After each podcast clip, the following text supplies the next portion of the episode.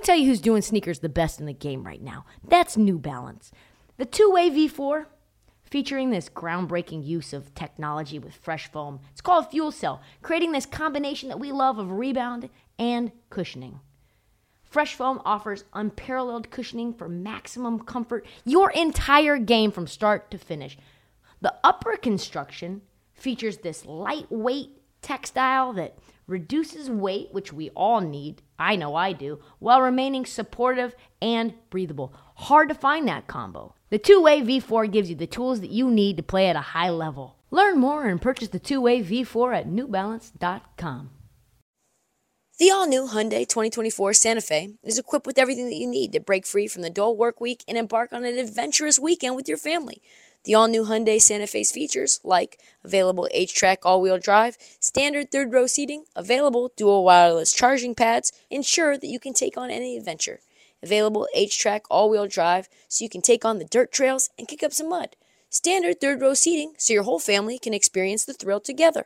Available dual wireless charging pads so no one gets stuck in the great outdoors with a dead phone. I've been so pumped to take a couple of friends with our road bikes to some of the trails nearby, and now I can bring the entire crew, my dog, and all of our gear with that third row. Learn more about the new Hyundai Santa Fe at HyundaiUSA.com. Call 562-314-4603 for complete details.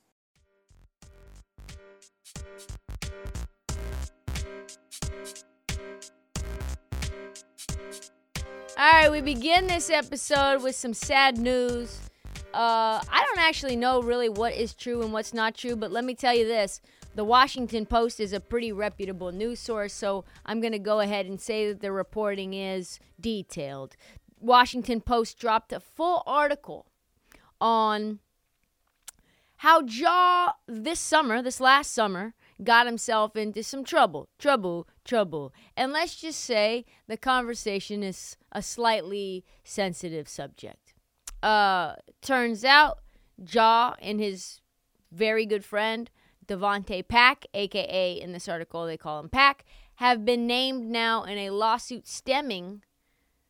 This is wild from a an incident with in a pickup game of basketball that happened at Ja's house this summer that apparently led to him, Ja, and his friend Pack essentially, I don't know if is the right word, but essentially curb stomping some 17 year old so hard that the police says they knocked him to the ground and left him with multiple large knots on the side of the head.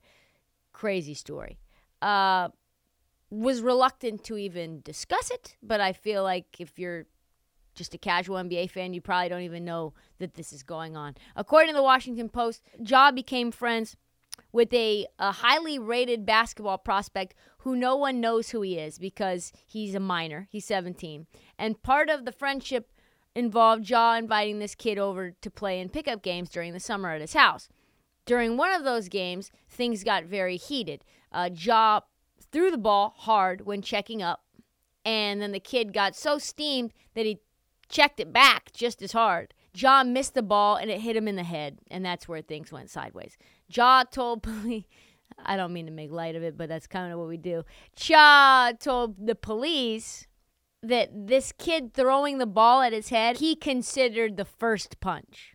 So Ja actually believes that this was in self defense, even though he told the police um, yeah, I also was the one who threw the first punch, even though I, it's self defense. The ball was actually the first punch, not me.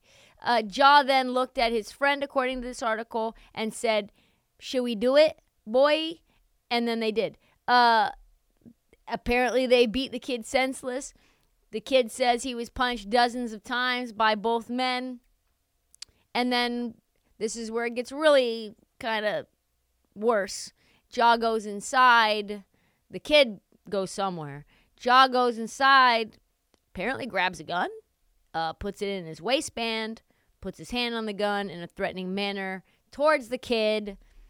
And Tee Morant, all the while, is, as usual, somewhere close and is screaming at Ja to get back inside the house. Hey, you need to stop this right now. Like, we gotta we got to figure out a way to get your little ass home. So, according to the Post, in an interview with the police, Ja Morant said, like I mentioned a little bit before, that he acted in self defense. But I swung first, he told detectives. Almost never have I heard of a self defense case that claims that you were the one that threw the first punch. I don't know if I've ever, that's a very wildly honest and yet flawed self defense claim. The police report continues. Ja believed that the boy had been an aggressor because he threw the ball at Ja's head, then stepped towards him, pulling up his pants. Apparently, folks, when you pull your pants up, it's not just because your pants are falling down, it's because you're ready to square up. It's time to go now. And so that was essentially uh, fighting words. That was, that was essentially fighting mannerisms. During the interview, detectives mentioned the boy's allegation that Morant flashed a gun. Uh, and Ja Morant and his people never denied that claim. Probably could not have come at a worse time for Ja Morant. Let's be honest. Probably don't want to have any bad PR on the heels of you releasing something that people are supposed to buy with your name on it.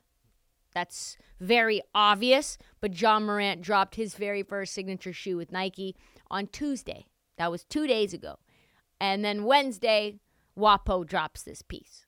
I don't know if WAPO is trying to sink uh, the stock of Ja Morant's signature shoes, but I'm just going to say that timing's not great.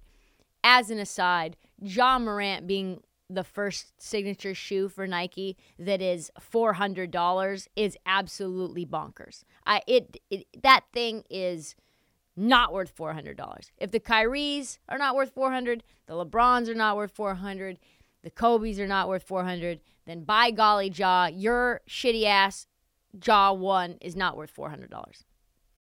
Check out our new NBA show, Beyond the Arc, part of the CBS Sports Podcast Network, where you can find me, John Gonzalez, NBA insider Bill Reiter, and Ashley Nicole Moss five days a week talking all things NBA. Whether you're looking for insightful discussions, upbeat commentary, breaking news, interviews, or coverage of all the biggest stories in the NBA, our new show is the place to be five days a week. Download and follow Beyond the Arc on Apple Podcasts, Spotify, and wherever you get your favorite podcasts. Also, by the way, this came like a month ago. Remember when the Super Bowl week was? And then there was an incident with the Pacers.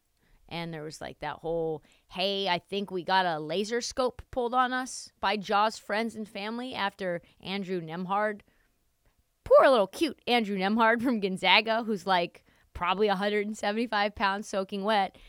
They leave, and all of a sudden, Ja's friends come by and they're making all kinds of uh, threatening gestures, and there's a laser beam on him. Now, Ja, I, or his people, claimed that it was just a laser pointer. They were headed to a PowerPoint presentation, apparently.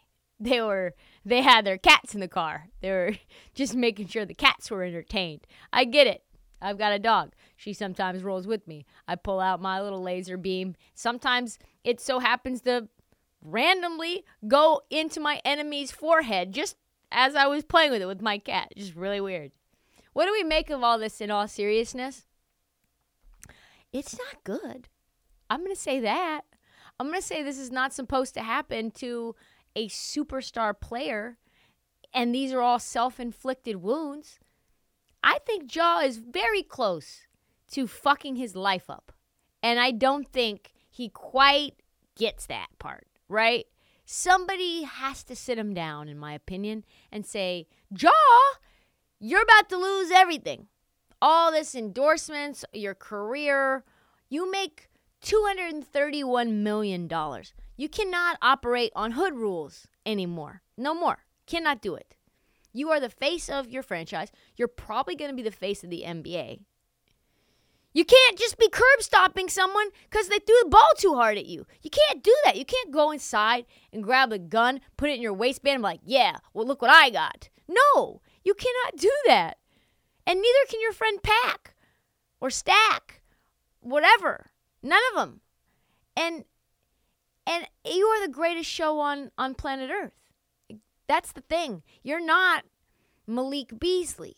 You're not uh, insert random role player here. You are the best player to watch on planet Earth on a basketball court. Not even close. And you might lose all of that because you felt disrespected by a kid? Because he pulled his pants up at your house when you invited him over to the barbecue? That's some corny ass shit. That's a, oh, I'm a gangster. I want to show him my muscle because I'm 155 pounds soaking wet. What are we doing here? You can't have your friends encouraging you. You can't have any friends that encourage you to do this nonsense. Because why? Because they're not worth $231 million. If they go to jail, no one's going to give a fuck. No one. Not, not the world, not the criminal justice system, nobody. You are the one that will be significantly altered by these decisions. So the op ed got posted in the Washington Post as well. And they said, uh, Ja is on a bad path, which I agree with. Defiance is part of his basketball charm. Accountability had better be a part of his evolution. Yes. Yes. And without accountability, you're going to have more incidents like this. Without a recognition that this is out of pocket, I can't be operating in this way, you are going to risk it all and probably lose it all for nothing. For absolutely nothing. Because the truth is, if you're looking for disrespect, you're going to find it everywhere, even from a child who threw a basketball at you and pulled his fucking pants up.